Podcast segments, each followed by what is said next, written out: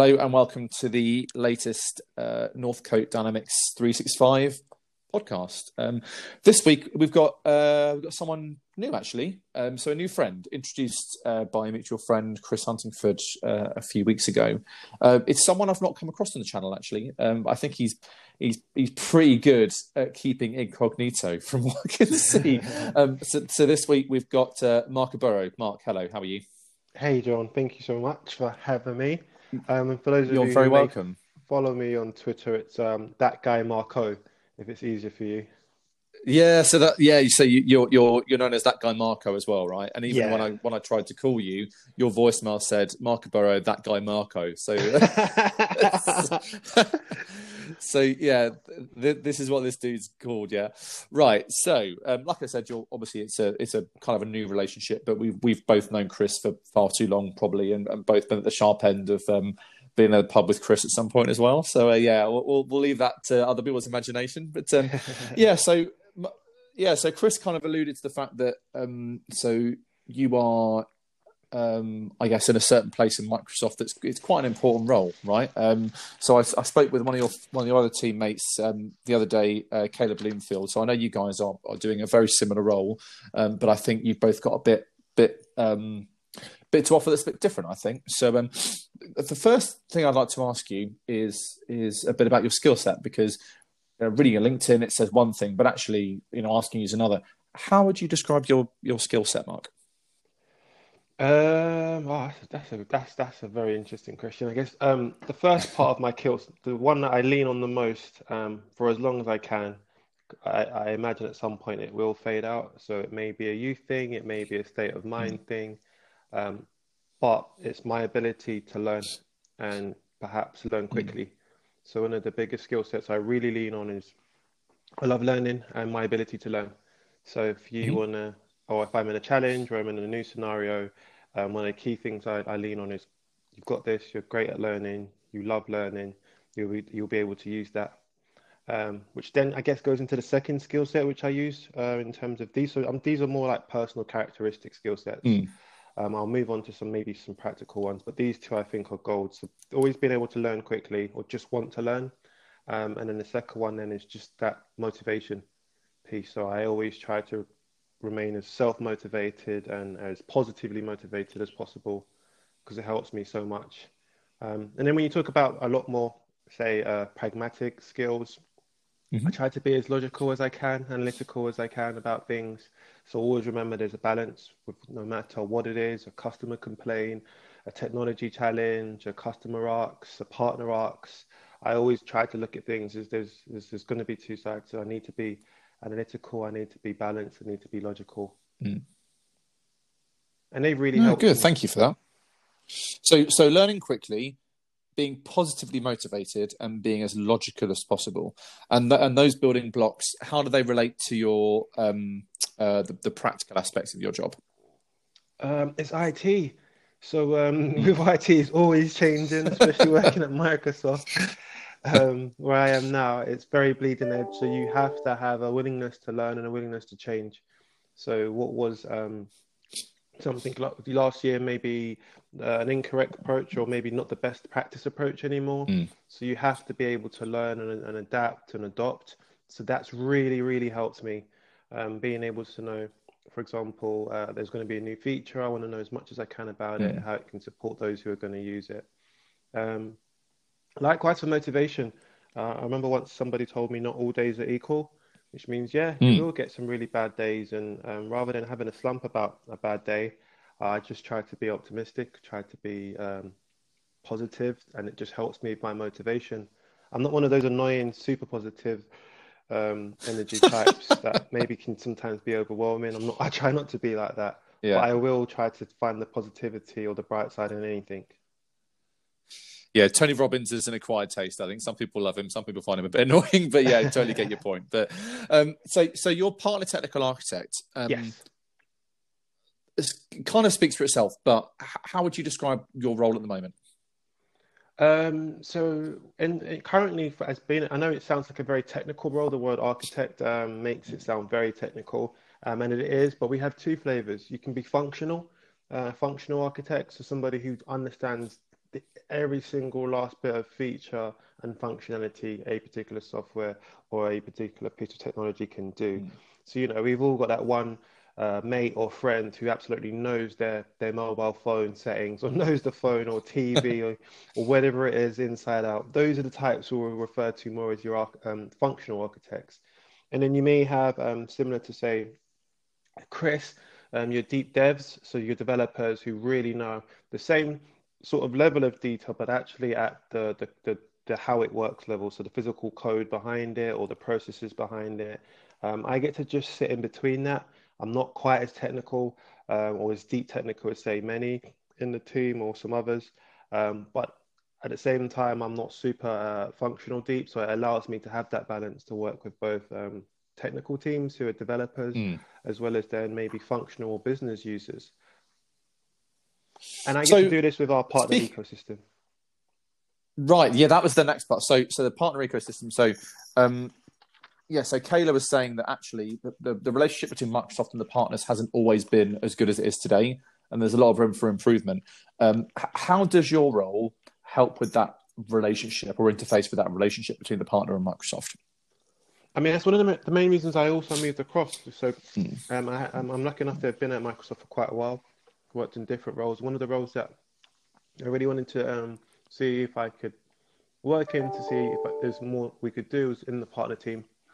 And in the partner team, you're either building with partners, uh, trying to sell with partners, um, and I'm in the build with team. So that gives me the opportunity to help partners who are perhaps looking to leverage Microsoft technology they may have heard of, mm. or perhaps move away from existing technology onto Microsoft technology, or just want to understand is what they're doing, does what they're doing fit. Um, I get to work in our Dynamics area, so that's our business application mm-hmm. area. So we get partners ranging from ISVs, so uh, independent software vendors who've actually created something that runs inside Dynamics, and hey, they just want to become a partner and go through the process to perhaps get what they've built onto our market store or sold or in front of other partners. And then you get other types of partners who perhaps um, see really good uh, commercial value for them in working with Microsoft. I want to spin up, say, a practice of some sort. So in my example, where I'm in BizApps, mm. it hmm. might be a business applications practice. So they want to work with you to understand, well, how do we do this? What are the hurdles? Um, who do we who do we speak to? What kind of uh, resources should I get internally from a, a hmm. technical mm. point of view? And maybe in time past, um, this was quite a dark arc for our partners in the space. So the idea right. of having these uh, partner teams, be them architects or strategists or um, uh, uh, cloud solution architects, is just to help bridge that gap a bit, to give you somebody to go to who you can ask for information, who you can bounce some ideas off of, who can perhaps connect you to the right person in Microsoft when you do need um, really um, deep technical support, say from a challenge that's not working out right or from a business value. That's kind of where our, our partner team and specifically um, us as PTAs generally work now. Okay, all right, cool. Um, so I think everyone's got. Um, I think doing these podcasts with the, the such a uh, a range of people from different backgrounds and different skill sets has, has, shown that there's no one right way to get into this channel. Um, how did you start your your journey into Microsoft? Uh, yes, oh, another very good question. um, mine is, I, I, I, had some really really great advice. So when I started out and I was and I was trying to figure out how to get into IT, um, especially being from the BAME background. So um, hmm. I am from an originally an African descent community. I had questions as like, where do I start? Where do I go? A lot of my friends who were already in IT, as well as say my counterparts who weren't from the BAME community, but were in there, said to go via support. Right. So I actually started off my entire career in IT um, in support, so that mm-hmm. I could understand both uh, talking with customers, dealing with complaints and technology. Um, and then it, from there, kind of helped me understand what I wanted to do. So I actually wasn't too sure. And from there, I was able to do some on site consulting, again, always been working with Microsoft technology, which has been pretty mm. cool and useful for me. And and then I, in doing that, I was able to present jointly with Microsoft at one point. At which point I realized, oh wow, Um, this is quite a cool role. I understand what pre-sales is now. I'd love to be a pre-sales consultant. And from there, mm. um, took the opportunity to find uh, uh, um, a role that suited that. And that's how I actually originally got into Dynamics. So when I started off uh, in Microsoft, I was in our pre-sales team, um, working right, on the Dynamics platform um, doing consultancy, but that all led from doing support previously. So doing support desk, working with not only Dynamics but SharePoint and some other Microsoft technologies. Mm. So everyone's journey is different, and, and yours isn't. yours is no exception. So actually, linking to what you've just you've just said about being an advocate for the BAME community, what do you think the solution is, or the answer is, to increasing diversity in the Microsoft community. Because as I was um, as I was saying to uh, to Kayla, or as Kayla, Kayla and I were talking about, the best project outcomes are inextricably linked to more diverse project teams. So, what do you think the solution is to increase the diversity in Microsoft? Um, I don't think there's just one particular solution, in my own humble opinion. And mm. it's worth mentioning the the mothership, as we call it, Microsoft HQ. They do do a lot, be it um, locally, be it nationally spread.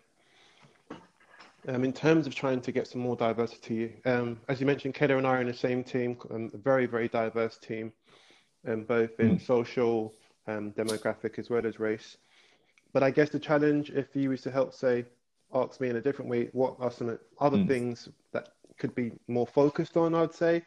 Mm-hmm. Um, which I think this year they, they've also started to do would be around getting their getting their um, brand in front of these communities. So when I say brand, I mean right. um, when you think of say working in IT, necessarily you're not necessarily always think about going to Microsoft. If I'm generally honest, in the BAME community, your Google's, your Mm. Uh, AWS is some of those other um, companies sometimes shout out quicker and higher. Um, mm-hmm. And that okay. could just be because of the way um, they're showing up in some of these communities, which again, I've seen Microsoft catch up with and do a lot of work around. Um, so some of that, as I mentioned, is just letting people know, hey, we're not of the old Microsoft or we don't have any um, of these myth busting exercises even just to say look it's not like that anymore. This is what we're like. This is some of the initiatives. This is what it looks right. like. Because um, i suffered from that. When when i was told um, as i mentioned oh there's opportunities at microsoft for pre-sales my first thought would be why would i want to work in microsoft until the person said hey have a look um, you'll see for yourself and i was like oh actually yeah they're right this is a lot different to mm. the stigma or the preconceptions i would have had of microsoft so that would have been my first piece. Um, mm. And then the second would be around, um, again, which is something I've also seen them doing, is the learning to make it easier for people to, um, uh, I guess, adopt and pick up deep skills in Microsoft technologies. I did support because everybody said it was the quickest way. Um, back then, right. it was really difficult to get courses. It was quite difficult to get, you know, trial environments to learn this stuff. So they said the quickest way you're going to learn this is work for a small company or medium-sized company, work in support, and you'll get hands-on practice. Mm. Um, I know we're doing loads around um, the documentation we get out to partners, to the development community. Um, which is great, but I'd love if they could almost have another layer just for early starters or for those looking to get into IT, which we have mm-hmm. with the Learn platform, but just say a little bit more accessible, um, say for people, not only in the BAME communities, but also um, some of the, the, the, the, other demographics, such as women. Sometimes I hear from right. um, people in our space that actually some of our training can come across a bit um, gender specific. Um, okay. I was like, oh, I've never heard that feedback before, but I guess it makes sense. But sometimes where these are written by other uh, men, um, a man tone may sometimes slip through. So that was quite interesting to hear and maybe perhaps again why um, the BAME communities may struggle to connect to some of the learning if I was to use mm. another example. But I guess those would be my top two. Um, getting more of a brand awareness within these mm. communities to say we do take interns, we do take apprentices, we don't just go to, you know, the tops or the elites, and um, yeah. this is the learning that you can get access to if you do want to join us. No, that's really good. I, I know people who've gone through the Microsoft, Microsoft Apprentice scheme. Uh, in fact, I did one of the podcasts we did was um, with Owen Stevens some weeks ago, and he did the apprentice scheme, and he's now a solution architect, uh, like ten years on. So uh, it, it's a it's a great, great, great scheme. Um, so yeah, the brand awareness piece that's quite interesting. Um, so that that's a nice segue into my next question. Um, what advice, as, as, someone who's been at Microsoft since like 2014, right? So like six years, what advice would you give to people wanting to progress within D365 consulting? Oh, you mentioned um, learning quickly, being being positively motivated, being as logical as possible, having brand awareness. Um, some people listening to this are just starting out. They're thinking maybe of cross training, or or even they're thinking of getting into ERP or IT or whatever, what advice would you give to those guys about maybe where you are today and, and how to get there? Um, mine would be around learning how to be customer specific and customer obsessed. So, mm-hmm. um, by that I mean, Dynamics is the platform which will always change. But I guess the, the best skill you could ever teach yourself trying to come into the business application mm. platform is remembering it is a business um, platform, so you will be talking to business users. So the more understanding you can you can get mm. of their challenges, of their industry, of the way they work, um, the more useful it is in terms of how you try to deliver and land messages about, say, the product. So by that I mean when you're trying to do demos or when you're trying to uh, help them understand how great the platform can be.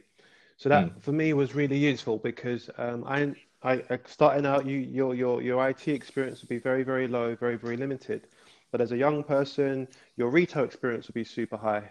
Your um, customer service experience um, technically would be quite high because mm. at some point you may have done some sort of retail job or customer service jobs.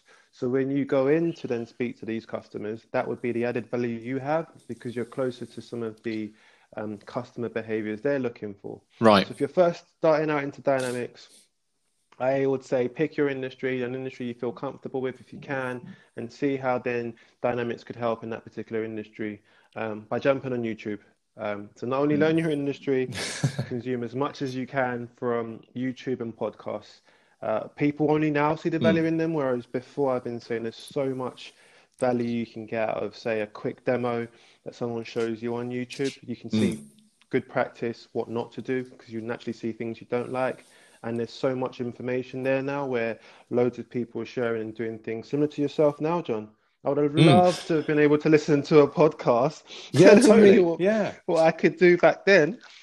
But your your points are really interesting. So so about um, the, the access to resources has never been easier, and the number of resources has never been uh, never been higher. Right. So it's it, bring that together. YouTube, great advice, and also I think your first point around um, being customer specific and being customer obsessed, I like that because I think it's a common misconception that you know people in IT are just people with laptops sitting in the corner uh, with the lights off and don't want to talk to anyone. Uh, that that is not IT, right?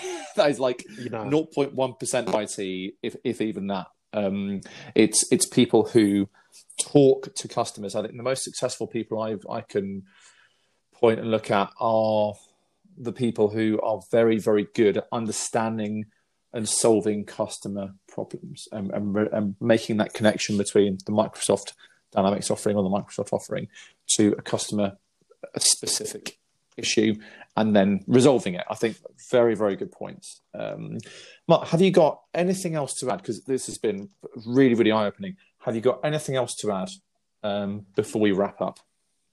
Uh, each one teach one. So one of the things that I'm really passionate about this year and the, say the last three years even is just mm. how much you can share. Um, sharing helps your own learning. It helps your own growth. Mm. Um, so does teaching.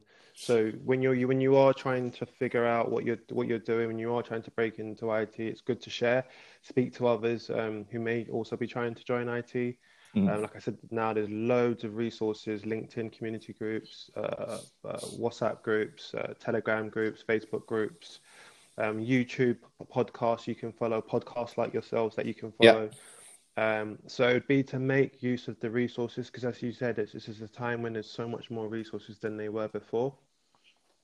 Um, and then have that mm. willingness to learn and willingness to change. So by change, I mean willingness to adapt because things right. don't always stay constant in IT. The quicker you can get used to um, uh, having that willingness to learn and that willingness to adapt, so change the ways you may perceive or may want to do things, mm. I think the further you'll be able to go.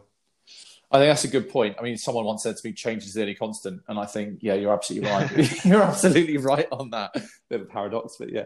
Um, Mark, really, really appreciate your time. I'm sure people, um, yeah, all over the Microsoft community, all over the world, are going to find this very useful. Thank you very much, Mark. No, it's been. and also, just just before me. we wrap up, um, I'm going to tag you um, on LinkedIn, and also I'm going to tag your Twitter so people can follow you on there. Are you happy for people to reach out to you if they have any questions relating to this podcast or need any help or just want to have a bit of advice. Are you happy with that? I am, like I said, uh, each one teach one. So whatever I can share, I am more than happy to. You see, awesome. um, I try to post as much as I can. So yeah, please feel free. If there's anything you don't, even if you don't agree with anything I've said, say you mm. just want to have a bit of a, um, a debate or just change my thinking. Say actually, yeah. Mark, I didn't agree with that. I think is do you need it as an area of correction? Reach out. No, it's very good of you, Mark. Thank you very much. And yeah, thanks for listening, guys.